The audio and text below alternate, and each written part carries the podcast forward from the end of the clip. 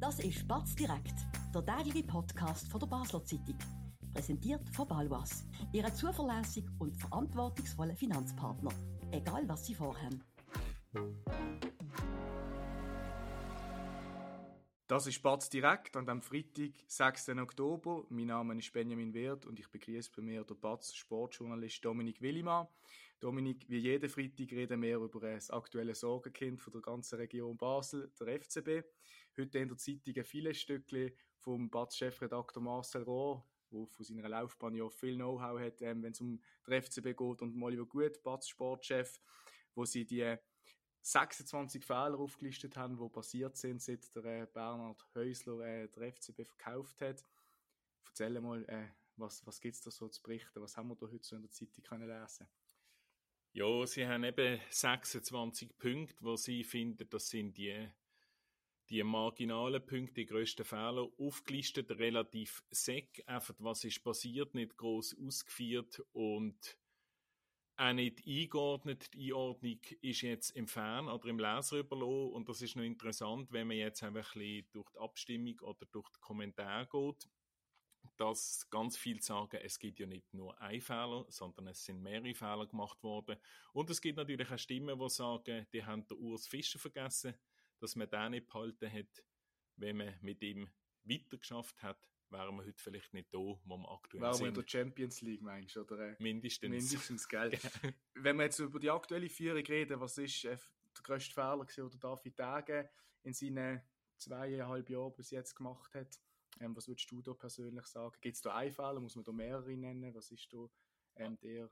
Also für mich ist es einfach seine Ungeduld ist, äh, ist ein Fehler. Wenn man was das bei mehreren Trainern zeigt. So, so ja. kann nennen. Und wenn ich etwas explizit müsste erwähnen, wäre es wirklich, dass er die Geduld nicht hat beim Patty Rahmen als Trainer. Und das hat er ja jetzt im Nachhinein auch mehrmals betont, dass es ein Fehler war, ist, nicht länger an ihm festzuhalten. Und ich denke, wer am Abschiedsspiel von Valentin Stocker war und gesehen hat, wie der Patty Rahmen begrüßt worden ist, mit was für einem warmen und herzlichen Applaus, der hat auch dort wieder gemerkt, dass mit ihm als Trainer, mit ihm ein bisschen länger als Trainer, auch viel mehr möglich gewesen wäre, als es dann letztlich rausgekommen ist.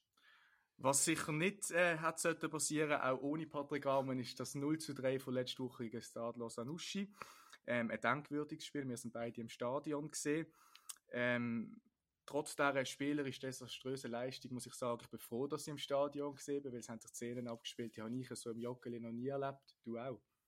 Das geht mir genau gleich. Ich gehe jetzt seit über 35 Jahren an die Spiel vom FCB und ich muss sagen, am Sonntag zu oben, als ich dann vom Joggeli ins Büro zurückgekommen bin, habe ich ein ganz komisches Gefühl und wirklich Sachen an dem Nachmittag erlebt, was es noch nie gegeben hat. Also es hat Leute gegeben, die gegen die eigene Mannschaft oder der Trainer den Mittelfinger gezeigt haben. Es ist pfiffen worden, die Mannschaft ist aus dem Stadion geschickt worden. Es ist im Gegner applaudiert worden. Auch das hat es meines Wissens in Basel noch nie gegeben. Und all das hat sich dann in der Wut und Enttäuschung und dem Frust kumuliert. Mhm. Du sprichst an, also das will ich noch mal betonen. Ich gehe jetzt auch seit 15 Jahren irgendwie an ein Match und klar, auch die guten Zeiten gehabt, aber äh, dass der Gegner im Joggeli Applaus bekommt, das hat es ja so, glaube ich, wirklich nie gegeben. Und klar, die Wut gegenüber der eigenen Mannschaft hat man immer mal wieder ein bisschen gesehen, aber so in diesem Ausmaß außergewöhnlich gesehen an diesem Sonntagnachmittag. Das ist es so und ich denke, das hat vor allem damit zu tun, dass es nach dieser Woche, die denkbar schlecht gestartet hat mit dieser Niederlage in Yverdon, dass man da jetzt einfach ganz mhm. etwas anderes erwartet hat und ich bin in Yverdon wie auch gegen Uschi im Stadion gesehen und ich habe gefunden, Uschi ist nochmal eine Stufe mhm. tiefer mhm. von der Leistung mhm. als am Neuenburger See. Trotz dieser Leistung und dem Frust natürlich über das Resultat, das in, in der Stadt und in der Region herrscht, habe ich auch viele Stimmen gehört, die sagen, hey, doch, wir sind auch irgendwo durch froh, dass die Politik von einem Heiko Vogel oder von einem David Tage, angesprochen natürlich auf die Entlassung von vom Timo Schulz, nicht belohnt wird, gerade mit guten Resultaten. Also die äh, haben jetzt nicht gerade irgendwie da, können sich nicht selber auf die Schulter klopfen und sagen, hey, wir haben alles richtig gemacht. Hast du die Stimmen nicht gehört? Das Feedback, Leute, die sagen, hey, doch, hey, ist gut, dass jetzt der FCB da nicht, oder dass die Vierung nicht gerade, äh, mit, mit einem, mit einem 5-0 belohnt wird und, und, und ja, sagst du Das habe ich auch gehört, weil halt nicht alle glücklich sind, was in der letzten Woche passiert ist, mit dem Trainerwechsel, mit dem Heiko Vogel, wo jetzt wieder auf dem Trainerbänk auch als Fehler aufgelistet worden. Genau, wo wieder auf dem Trainerbänk sitzt und äh, es ist lustig, es ist jetzt wieder so eine Phase, wo die ganze Stadt über den FCB schwätzt, jeder weiß es besser und ich glaube, das gibt es nur in Basel, das mhm. gibt es nur mit dem FCB. Wir haben den FCB, wo wir uns identifizieren, wir haben die Fasnacht, über die zwei Sachen kann jeder ein bisschen mitschwätzen. Wir haben auch noch ganz viel anderes wie Museen und Zolli, aber wenn es im FCB schlecht geht, dann schwätzt mhm. wirklich die ganze Stadt drüber. Du sprichst so, die ganze Stadt redet drüber. Da genau kommen wir dazu nochmal nach einer kurzen Werbepause. Wir bewirtschaften Immobilien in Basel und Umgebung mit einem aufgestellten Team von über 30 Leuten. Wenn auch Sie eine Liegenschaft besitzen und einen verlässlichen Partner für die Verwaltung suchen, so stehen wir von der Pächtiger Livoba Immobilien AG gern zur Seite. Melden Sie sich beim Benjamin Kählin für ein unverbindliches Angebot. Und falls Sie eine Immobilie kaufen oder verkaufen wollen, helfen wir auch hier dabei sehr gern. Wir sind wieder da. Olli, äh, Olli Entschuldigung, Dominik, du hast vorher angesprochen. Ähm, gefühlt jeden Tag ist in den Medien irgendwie ein Leitartikel zum FC erschienen. Experten äußern sich, Zubi, Chaka über Instagram, heute jetzt in der NZZ noch ein Interview ähm, mit Massimo Ceccaroni, wo auch äh, Kritik anbringt an der äh, Vierung. Unglaublich, wie der FCB nicht nur in der Stadt, sondern in der ganzen Schweiz bewegt.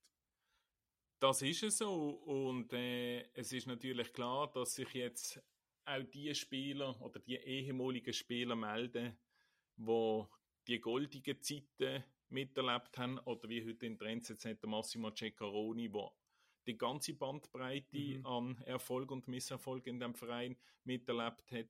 Und wenn ich das wahrnehme oder wenn ich mit diesen Leuten mehr auch austauscht habe in den letzten Tagen, die sind einfach alle traurig und es geht ihnen wirklich nach, was mit dem FCB im Moment passiert, weil wenn wir ganz ehrlich sind, es wünscht sich ja niemand von der mhm. FCB, dass man so am Boden ist, mhm. wie er aktuell ist. Der Checker fordert heute im NZZ, dass der Tage Ende Saison zurücktritt und vielleicht sogar an äh, ausländische Investoren verkauft. Ist das ein realistisches Szenario oder äh, eher nicht? Das kann ich hier nicht beantworten. Mhm. Das weiß einzig und allein der David Tage, aber ich denke jetzt seine wichtigste Personalie wird die vom Trainer Sportchef sein, wenn er das nach seinem Auftritt am letzten Freitag lösen wird in Zukunft, vielleicht schon nach dem IB-Spiel. Das mhm. wird spannend sein, wie es dann äh, mittel- oder längerfristig aussieht. Das kann ich nicht beantworten, weil das liegt allein mhm. in seiner Kompetenz. Du sprichst sieben Spiele an, da kommen wir nachher noch schnell dazu. Ich würde gerne noch bleiben bei dem Zusammenspiel David Tage, Heiko Vogel.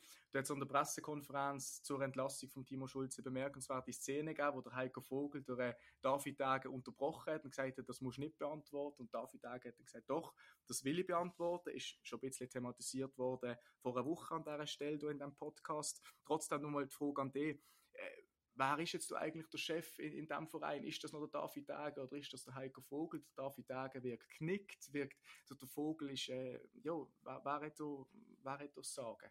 Der David Dager hat ganz klar Sagen, aber der Heiko Vogel hat natürlich in den jüngsten Entscheidungen um Trainer, Trainersuche, Trainerabsetzung wieder ein wichtiges Wort mitgeredet.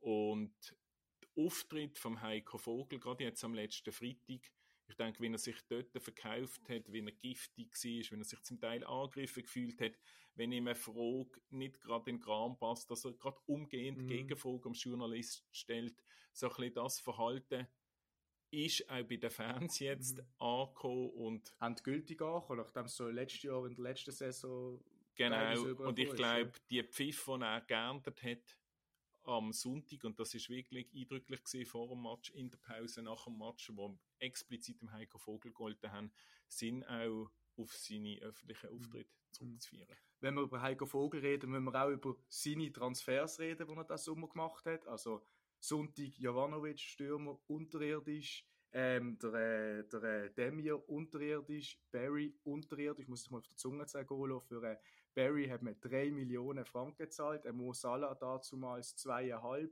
Renato Steffen, den er von ihm bekommen ist, 2016, 17 dort um irgendwie 1,2 Millionen. Unglaublich, wenn man die Zahlen hört, oder? Das ist so und das Spannende ist einfach, man fragt sich, wie gut sind die tatsächlich. Mhm. Ich meine, der Barry ist unglaublich unglücklich und schlecht gestartet in Basel.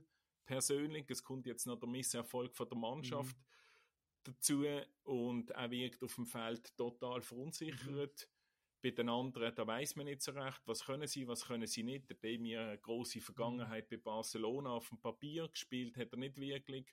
Und letztlich hat das ja auch immer einen Grund, warum der Demir jetzt beim FC Basel spielt. Mhm und nicht beim FC Bayern München. Mhm. Also man müsste auch immer ein bisschen die Relationen wahren. Nichtsdestotrotz, wenn die Mannschaft wieder in die Spur findet und wenn die vielleicht einmal zusammengreifen, die Mosaiksteinchen, ist durchaus denkbar, dass der eine oder der andere, oder der andere von denen mhm. wirklich eine Granaten ist. Mhm. Aber im Moment ist die Mannschaft einfach von A bis Z verunsichert. Ein Spieler, der nicht mehr beim FCB ist, mindestens für das Jahr, ist äh, der Nasser Chiga. Der hat diese Woche gegen IB in der Champions League geshootet. Das zweite Spiel, das er am Stück macht für, für Belgrad in der Champions League. Auch dort kann man sich fragen, der lehnt man aus und der ist jetzt Stammspieler bei einem Champions League ist. Naja, lassen wir an dieser Stelle mal stehen, und wir zu IB noch reden. Guten Auftritt gesehen auch unter der Woche in einem schwierigen Auswärtsspiel, Hexenkessel. Jetzt erwarten die am Sonntag in Bern, der Meister. Ähm, was, wie bereitet sich der FC auf das Spiel? Kann man sich da überhaupt gut darauf vorbereiten, wenn überall Nebentöne geht, die ganze Woche, jeden Tag, äh, eine ganze Region traut einem eigentlich nichts zu. Wie geht man in so ein Spiel jetzt am Sonntag? Ich glaube, der FCB hat in Bern noch nie so wenig zu verlieren gehabt wie jetzt am Sonntag. Also eine Chance auch jetzt? Ja. Es ist die einzige Chance, aber man muss natürlich realistisch sein. Der FCB total verunsichert am Boden. IB kommt zwar von einer Belgrad-Reise, aber IB hat jede Position doppelt gleichwertig besetzt. Man spielt auf Kunststraße. Mhm. Das wird jetzt äh, für die älteren Herren beim FCB, sage ich, wenn es äh, schnell ein Untergrund ist und eine Kunststraße, sicher nicht so das Geile vom Eis sein. Und man weiß, IB daheim gegen FCB, die werden gewinnen. Das ist der Match, mhm. wo sie werden gewinnen und in der Vergangenheit am meistens gewonnen haben. Mhm. Also, ich sage es einmal so, mit einem Punkt für den FCB am Sonntag können wir, glaube ich, schon zufrieden sein. Gut, bleiben wir positiv, wir es an dieser Stelle immer probieren, auch wenn es nicht einfach ist. Dominik, ich bedanke mich ganz herzlich bei dir für die spannende Diskussion. Wir sind wieder zurück am nächsten Montag mit Batz direkt zur gleichen Zeit wie immer. Äh, wir freuen uns über Feedback, äh, Kritik, äh, Lob, aber natürlich auch und abonnieren Sie uns überall dort, wo es Podcasts gibt. Bis nächstes Mal, einen schönen Abend noch. Das war Spatz direkt, der tägliche Podcast von der Basel Zeitung. Von Montag bis Freitag immer am 5 Uhr oben auf batz.ch. In der App und überall, was Podcasts gibt.